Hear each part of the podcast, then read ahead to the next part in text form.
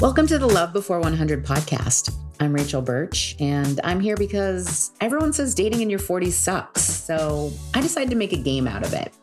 Part scavenger hunt, part bucket list. I made a list of all the ways I could meet my person. Then I assigned every task a points value.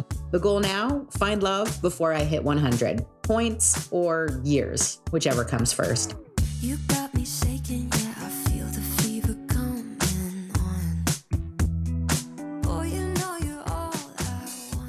Okay, today we are crossing speed dating off the list. And in preparation for that, I'm having Manny do my hair. Manny's not only the best at doing my hair, but he's also my emotional support stylist. Before both my dates with Minnesota, the guy I met on the plane, Manny did my hair. And then after it ended with Minnesota, Manny hugged me after I cried through the whole next blowout. He asks how dating is going, and I fill him in on everything the podcast, the guy I interviewed on the podcast, the fireman. Apparently, Manny shares my appreciation for men in uniform. I tell him I need to look good for my speed dating event tonight, and he tells me, Girl, I got you. These words sting. They remind me of meeting Minnesota and how those were the first words that he said to me on the plane I got you. And just like that, I find myself thinking about him again. I turn back to Manny and we continue our conversation about tonight. When we're done, he spins me around to take a look, and of course, my hair looks amazing. This starts to get me excited about chatting up some strangers tonight. See, I have to pump myself up for this kind of stuff. You hit enough walls, you just want to quit. I'm the type of person who could stay home in her pajamas and not leave the house or even change for days at a time. Hypothetically speaking, of course, not that I've ever done that. no. Uh, so, yeah, Thank you guys again for listening to the podcast. It continues to force me out of my comfort zone and my house. Once I'm back home, I throw on my date night playlist, some mascara, and a new top. And then I log in at the appointed time. The two hostesses greet us. I hate this already. I think they're in their early 30s. They tell us that there are people participating from all over the United States, but not to worry, you'll only be matched with people in your area. They say that we're going to have seven dates each, and that each one will last about three minutes. And then they explain if you see them again, that means you're on a break. They start to chat about the holidays and tell some jokes. And just as it starts to feel like I'm attending comedy traffic school, my first date begins. His name is Sergio. He asks me what I do for work, and I tell him that I used to be a lawyer and that now I'm a coach. He laughs and tells me that he used to be a veterinarian and now he's a lawyer. Then our connection cuts out. The screen freezes and there's a massive delay. Right when our connection resumes, our date ends. Now I'm back with the hostesses. Okay, your second date is about to begin. I wait and then, okay, if you're seeing us right now, you're on a break. Great. I sit with them and listen to them chat about their new holiday traditions. And then after about two minutes, it takes me to Alex. Alex is an engineer with salt and pepper hair. He seems very serious. We chat for about 10 seconds, and then the 30 second countdown begins. Our date's already ending. Alex tries to cram a question in, and I start to reply, and then back to the hostesses. I think I'm on a break again. They say, You should be on your fifth date right now. What is happening? After the next countdown, I'm on a date with Jose. Jose is also very serious. I have no idea what he does, but he just got back from a gun show in Utah. He tells me all about flying with guns and mailing ammunition. I'm half listening and half looking around Jose's bedroom. Jose has a handsome face and he's sitting in his bed. Our date ends, and I don't think I told him one thing about me. My date with Jose was the best one yet. And this is based just on the fact that we maintained a connection, an internet connection, the whole time. And we ended up in his bed. The last date is with Mike. Mike lives in South San Diego, like almost to the border of Mexico. This is far from me. He tells me that he's actually crossed the border into Mexico for some dates and that many people might be afraid to do that, but he's not. I make a joke about luring him into a foreign land and offering to sell his kidneys on the black market. He tells me he drinks too much for that. Hello, red flag. And I tell him, I think that just affects the street value of your liver. As the countdown begins, I tell him that I'm sorry we only got to discuss one of his organs.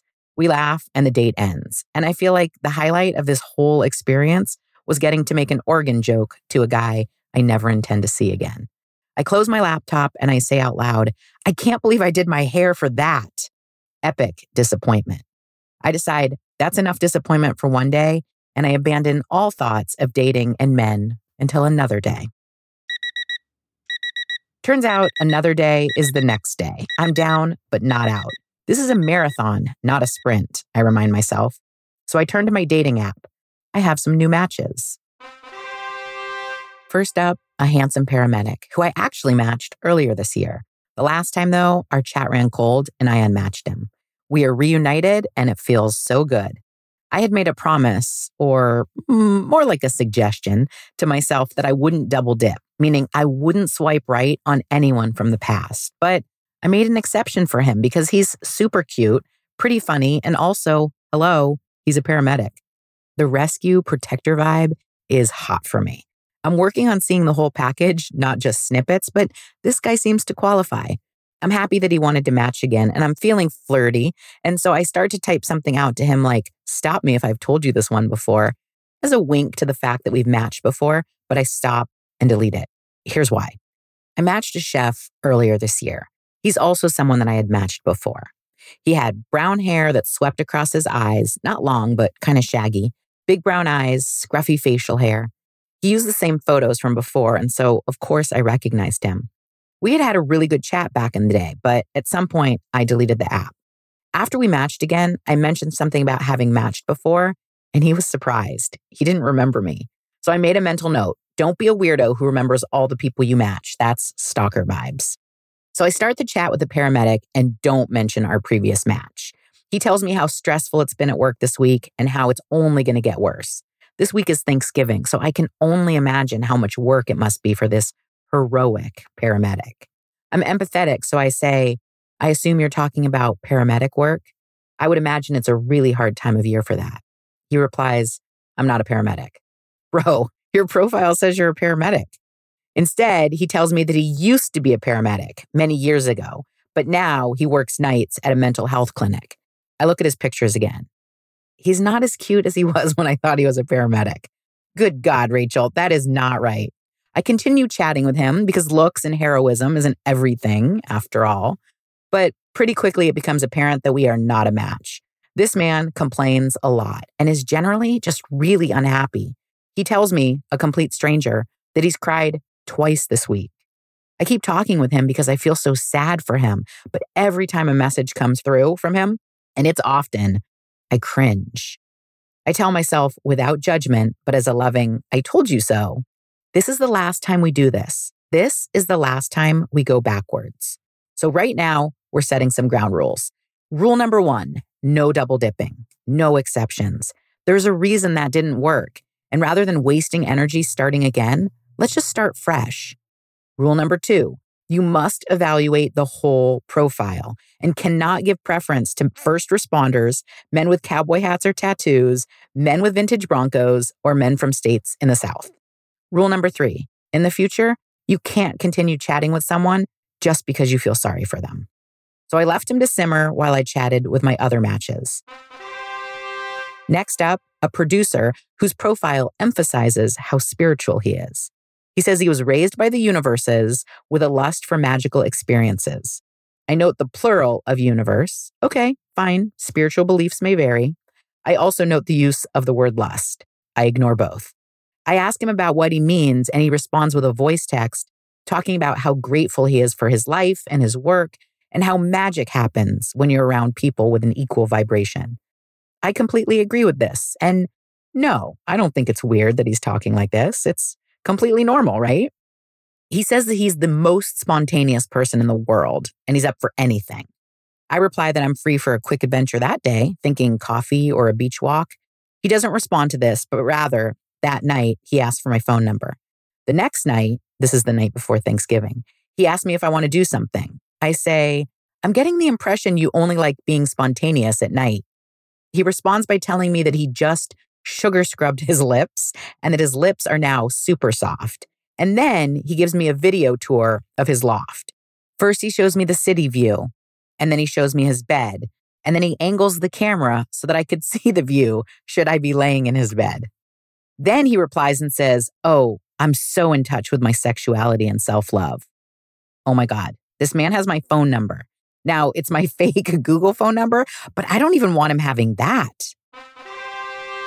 Next up, a lawyer whose profile reads shopping cart returner, please and thank you sayer, gym membership user, restaurant reservation maker, flight and hotel booker, gratitude practitioner. I pause when I see the close up of him lying with his shirt off, but he mentions being a warm weather enjoyer, so I let it slide. He's okay, not super handsome, but not bad. We start a nice chat about life, and there could be some potential there. After the last two, I'm cautiously optimistic. Also in the mix is a 39 year old. The conversation we have going consists only of me asking him how he feels about doing dishes. This is based on something I saw in his profile. And he says he can handle dishes. I laugh and reply, at least we have that handled. There are a bunch of dead conversations, meaning we had some back and forth, but it's been days and in some cases weeks since I've heard from any of them. And then finally, there's a former professional soccer player who lives in San Diego.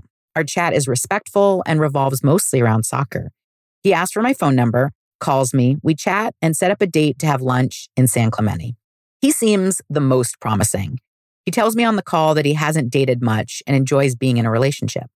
I don't hear any red flags, but if I'm being honest, seeing red flags is not my strong suit. Or rather, listening to them after I see them and not ignoring them has not been my strong suit, but I'm working on this. I've gotten my feet wet, I've practiced, and I'm ready to be serious. I decide I'm not really particularly excited about any of these matches, and I can probably juggle a few more. So I head to the part of the app where you swipe for new matches. The options tonight are incredibly disappointing. A lot of married men in open relationships, or at least that's what they claim. That is definitely not what I'm looking for. Also, a bunch of men that just don't appeal to me for various reasons. And then I see a familiar face. It's the guy I interviewed on the podcast, the one who just disappeared. He's back on the app with a brand new profile and he looks really good, actually. I like his new pictures. I feel sad. He's obviously still interested in finding someone. I knew this, but seeing him here, it just stings. It's been two months, so I don't expect to hear from him. It's weird though. I never expect to hear from them, any of them. I've listened to a number of manifestation coaches who say that guys always come back. They use the word always.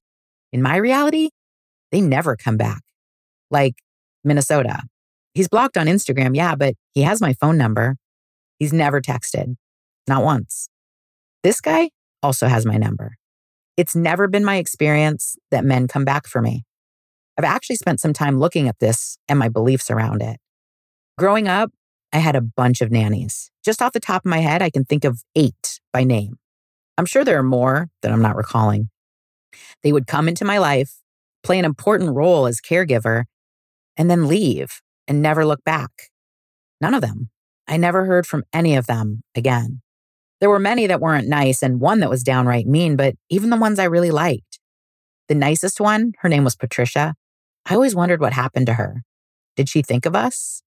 When I hired our nanny, Gina, to care for my older son, who's now 13, I told her that I wasn't looking to hire a nanny, but to gain a family member. I still remember sitting at the Starbucks telling this complete stranger, if I give you this job, I expect you to become family. I expect that you'll still be around after the job ends to come to my then four year old's wedding. I don't know how this didn't scare her away. Hello, stage five clinger. We bonded over the fact that she had lost her sister to cancer and I had lost my brother. When my ex husband and I were still married and he wasn't working, I told her that I needed to cut back to once per month instead of once a week. And she said she would still come and not charge us. She was literally like family. That was the moment I decided if I ever win the lottery or when I become Oprah, she gets the car, she gets the house. My parents, my sisters, they have what they need. I know my sister's listening. Yes, you'll get something too, but Gina's getting hers first because there's nothing more painful to me than the thought of someone not caring enough to look back. And nine years later, Gina's still with us. In fact, as I'm writing this, She's throwing the football around with my six year old. I've had to do a lot of work around this, and I still have more to do. But in my reality, once they leave, people never come back. This isn't just men. I've had this with female friends too. And so I look back down at this man, I swipe left, and I close the app. I'm feeling depressed now. Will I ever find my person? Will I ever find someone who sticks? I start to feel sorry for myself. Cue the pity party. I don't say that with judgment. Pity parties are essential for me. If you don't throw one for yourself, no one will. Just do it in the privacy of your own home. No guests allowed. No one wants to attend your pity party. Okay, pity party adjourned. I take out my angel card deck. My angel cards are one of the many ways I get direction from the universe. Universe, singular. I pull a card. Its message urges me to continue to play a bigger game. Damn it. Okay. I decide to change my approach. I pull out my phone and open Instagram. I post a cry for help in my Instagram stories. I ask if any of my friends have someone great they could set me up with for a blind date, but I don't go all in. I blame the podcast. I say, you know, for the podcast. And even though it is in part for the podcast, mostly it's for me. I'm ready now. Doesn't anyone know anyone? One person, my friend Diana, replies, Oh my God, I know someone. She says he's a screenwriter who lives in LA. Ugh, I'm not interested. She says he's from Kentucky. Okay, I'm listening. She messages him and he's curious. He's open to it and asks for my availability. I see his photo and he's pretty cute. I also see his exchange with Diana and he seems clever. I feel excited about this prospect. Okay, time for bed. Now it's Thanksgiving Day and people are getting chatty on the dating app. My family doesn't celebrate until the evening, so I'm messaging with a couple guys during the day. The producer has invited me to go to the mall and hit some Black Friday sales tomorrow. Under normal circumstances, I would have found this endearing. But after the stuff last night, I'm not interested. The lawyer and the paramedic both wish me happy Thanksgiving, as does the fireman, who we haven't heard from in a while, and crickets from the soccer player and the 39 year old. I don't even know what he does. He's just the 39 year old. Fast forward, it's later that night, probably like 9 p.m., and I'm home from dinner and sitting on my couch, contemplating a bath. All of a sudden, my dating app notifications start popping. First, the 39 year old. He asks in response to my last message about dishes, skipping over Thanksgiving altogether. And how do you feel about makeout sessions? I roll my eyes and reply, LOL, does anyone feel negatively about them? He replies, I don't know. Should we find out? Ugh, this guy is down for the count. Next, here comes the lawyer. Having already wished me happy Thanksgiving, he's back with, Hope your night is going well. We exchange some pleasantries about how pleasant our family dinners were, and then we both say that we are now relaxing. I say, relaxing is good. I'm debating a bath, but honestly, even that sounds like too much effort right now. He agrees and says, a bath does sound very relaxing, though. And then he adds, wait for it. Plus, I'm almost in my bath attire. LOL. Okay, so now he's referenced being naked. I try to change the subject, but he keeps coming back to his bath attire. He offers to get into his bath attire, so we'll match. Then he informs me that he's only wearing boxer briefs, so it's an easy transition. I try and change the subject again, and then he says it's up to me whether he stays in his boxers or gets into his bath attire. this guy is dead to me too now. I decide to head to bed, but with my dating app inbox still full of perverts, it feels yucky. And then something comes over me. I open the app, unmatch the lawyer, and then the 39 year old. I pause, look at the former paramedic, frown, and unmatch him too. I feel bad, but again, that's not a reason to keep chatting with someone. The producer is left. My only hesitation is that he has my fake phone number. But then I realize I can block him there too. So I block him on my Google phone and then unmatch him. Mama's cleaning house. I know I should feel happy about this, but I start to feel discouraged. Is everyone on the dating app just looking to hook up? Will I ever find someone who actually wants to have a real conversation and get to know me? The next day, I feel inspired to update my profile with my new photos from my Nashville photo shoot. And then I spend the next two days swiping to replace those I had let go. Then on Sunday, I flick open the dating app to marvel at all my new, higher quality matches that have just come in to replace all the weirdos that I let go. I think my new photos are working because I'm noticing that these guys are cuter, smarter, and more abundant. This pleases me. They say, take a step and the universe will meet you. I lay back on my couch and thank the universe for joining me on my quest. Ooh, look at this guy I just matched. He's handsome, ruggedly handsome, in fact. He has a graduate degree, is a dad, and has some great photos of him on the beach smiling. His profile reads The smallest act of kindness can go so far. What a nice man, I think. I wait an appropriate amount of time and then I message him Happy Sunday. How was your Thanksgiving? Minutes later, I noticed he's unmatched me. What kind of act of kindness was that? No, it was an act of kindness. Thank you for showing me now before I waste any more time that we are not a match. As I'm looking at the other matches, the soccer player texts me. He wants to know if we can meet at 1:45 instead of 1 for our date. He says he has a meeting and wants to ensure that he doesn't leave me waiting. How considerate. Then he asks if he can call. Okay, sure, I say. We proceed to talk for almost an hour, during which time he lays out his top five non negotiables. Number one, no smoking. Number two, must be confident, which he defines as me not getting jealous if he looks at another woman. And then he gives an mm-hmm. example of seeing a woman on a topless beach and asks who wouldn't look. Number three, must enjoy physical touch. I don't remember number four because I was out at number two. And number five is is into or at least can tolerate watching sports on the couch with him. He then lists out his various medications that he's taking for his restless leg syndrome. He asks if I have any time limits for our date and proceeds to set out a multi hour, multi location date, starting with a nice lunch, then a walk on the pier, and then possibly a cocktail at the restaurant on the pier. And yes, this is the same pier where I first met the fireman and also where I met the guy with the emotional support chihuahua. At this point, he tells me that he needs to pee and asks if he should mute the call or not. I tell him I'm okay with him muting the call. Meanwhile, I start to think do I cancel or just have really good boundaries with my time? I honestly don't know how much grace to give people anymore. As I'm listening to him talk about the issues in his previous relationship, hello, we haven't even gone on a single date yet. I get a message from Diana. She says that it's been days and she hasn't heard back from the screenwriter. She says she's pulling the plug. She says he doesn't pass the vibe check. Damn it. Two guys down the toilet in a matter of minutes. Back to the drawing board. Square one, nada, zip, no one in the queue. I head up to bed and I grab my card deck from my nightstand.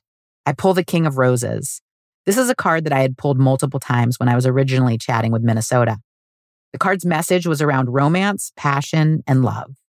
It made me sad to see it. And this time, it was reversed, meaning it had a different message for me. I grab the book and I read it. It says, with every ending comes the potential for new beginnings. This may, in fact, be in reference to an old relationship you haven't been able to release. If so, it's time to finally let go of the attachment and open your life to new and better things to come. Yeah, yeah. Release and new and better things will come. Whatever. I go to sleep. Hours later, I wake up. It's 3 a.m. I grab my phone even though I had deleted him as a contact, and even though I hadn't heard from him since I blocked him on Instagram, I pull up the last text message from Minnesota. It's not even a text, it's a so and so laughed at your message. I open up his number and I block him. Not because he's going to message, because he's not. And there's still a part of me that wants him to. And that's painful. There's still a part of me that wants to hear from him and feels sad that I don't. Sometimes I play this game with myself. What if he texted? What if he asked to come visit? What would you say? I always answer honestly, I don't know. So by blocking him, I don't have to know because he can't reach me. Doesn't matter anyway, though, because in my world, people don't come back. But I've learned that sometimes that's okay. okay, universe, is that what you want? Is that what I have to do to move on? I lay there and I think, or am I supposed to empty the drawer? Okay, I'm going to tell you this, but don't expect this to get tied up with a nice bow because I'm not there yet. But there's a drawer at the bottom of my closet. Inside it, is the blanket from the Giants game and the Eric Church t shirt and a Morgan Wallen hat that Minnesota bought for me. The hat that he went to five different souvenir vendors to find for me because I wanted it and they were sold out and he was determined to get it for me. And there's also one of those damn pull tabs and the ticket stub to Top Gun. I still have it all. I don't look at it. I don't take it out, but I'm not willing to release that yet. And fuck it, if throwing that stuff away is going to bring in some magical guy, the imprint of the way that I felt about him is burned in my mind. And it makes connecting with new people so much harder. It's like an invisible measuring stick.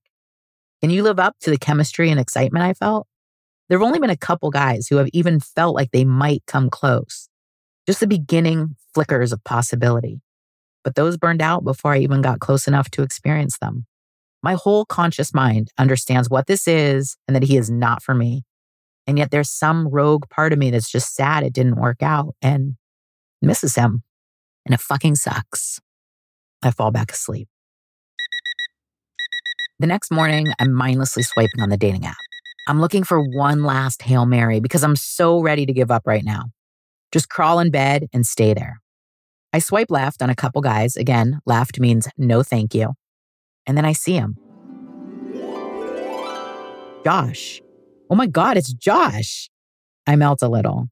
We had matched a couple months ago, and at the time, I referred to him as Minnesota 2.0 because he looked a little bit like Minnesota and he felt a little bit like Minnesota. But this guy seemed like a better version. He was more handsome, wittier, equally playful, and just a little bit vulnerable, honest. The conversation got really flirty, and of course, I made some cheeky comments. He pushed me, and I had to clarify that I wasn't looking for casual sex. Things may have changed, but anyway, I wasn't looking for casual sex. He got serious too and told me that he likes to play, but he wants something real. He wants a real relationship, but he understands it's a process. He had disappeared for a day or two and came back super apologetic and replied, Hey, Rachel, I'm not ghosting. And then added, I promise. And then he asked about potentially getting together. He had that playmate energy and was pretty engaged. And then one day I looked and he had deleted his profile. So we lost the connection. He hadn't taken the time to get my number before deleting it. So obviously it wasn't too much of a connection for him, but maybe this time it could be different. I sat looking at his photo, drinking my morning coffee, coincidentally from my morning darling mug, but was it a coincidence? Maybe it was a sign. Maybe I had released Minnesota for Minnesota 2.0. I recalled my promise to myself to only go forward and not look backwards. Rachel, that's your new rule number one. But, but, but, I mean, the timing can't be a coincidence. I haven't seen him in all this time and now he's back and in my city. He lives in San Diego, which is like 70 miles away, but this time he's only three miles away. I look back down at Josh. He's so adorable. The dimples, the blue eyes, the thick blonde hair, not a cowboy hat or tattoo in sight. He's not a first responder, although he may have military background. And I do think he might have been from the South. But his new about me says he's looking to slow down and enjoy life and fatherhood more. And he even has a photo with his daughter. Maybe he's ready for me now. I know that when you create space, the right people can come in. What if he's the right people? What if I just see what happens? What if I swipe right and then we just go from there? I can always unmatch him. I can decide at any point to pull the plug. I should give this guy a chance, right? Maybe he won't even match me again. I'll never know if I don't give him a chance. And I do have new photos I cut myself off. Rachel, just do it. I place my finger on his photo, ready to swipe. I swipe left. I frown and close the app. Sorry, Josh, no second chances today. I'm keeping my promises to me today. The universe will deliver, and I don't have to settle for leftover scraps, ignore red flags, or break promises to myself anymore. I feel grateful and disappointed at the same time. I'm really happy that I'm finally able to keep my commitments to myself, but also, I feel like this might make me end up alone. Maybe I should delete the dating app. I literally feel like I'm starting from square one. And I just don't know if I can do it anymore. A single tear runs down my cheek. I wipe it away. I just don't see it happening for me. Why is it so hard? How many times do I have to go through this? Maybe I'm just supposed to be alone. But then why put this desire on my heart, God? Tears are streaming down my face at this point. I quit. I give up. I look up and think, God, take this desire off my heart. It's too painful. Maybe I was right about Newport. Maybe there's no one here for me. Maybe there's no one anywhere for me. Where would this guy even come from? I remember a story I heard once about a spiritual guru who wanted to build a large temple. To do so, they needed a large sum of money. One of his followers asked the guru, But where will the money come from? And he simply replied, From wherever it is now. So I guess my guy will come from wherever he is now. Where are you? Hello? And then, almost on cue, almost as if the universe was listening and waiting, I get this text. Good morning, Rachel. You still interested in getting together? Or at least chatting on the phone? Oh, yeah. I had forgotten about that guy. I hope you loved that episode of Love Before 100. To play along and get all the behind the scenes and bonus content, follow us on TikTok at Love Before 100. And be sure to come back next week to help me cross another thing off my bucket list.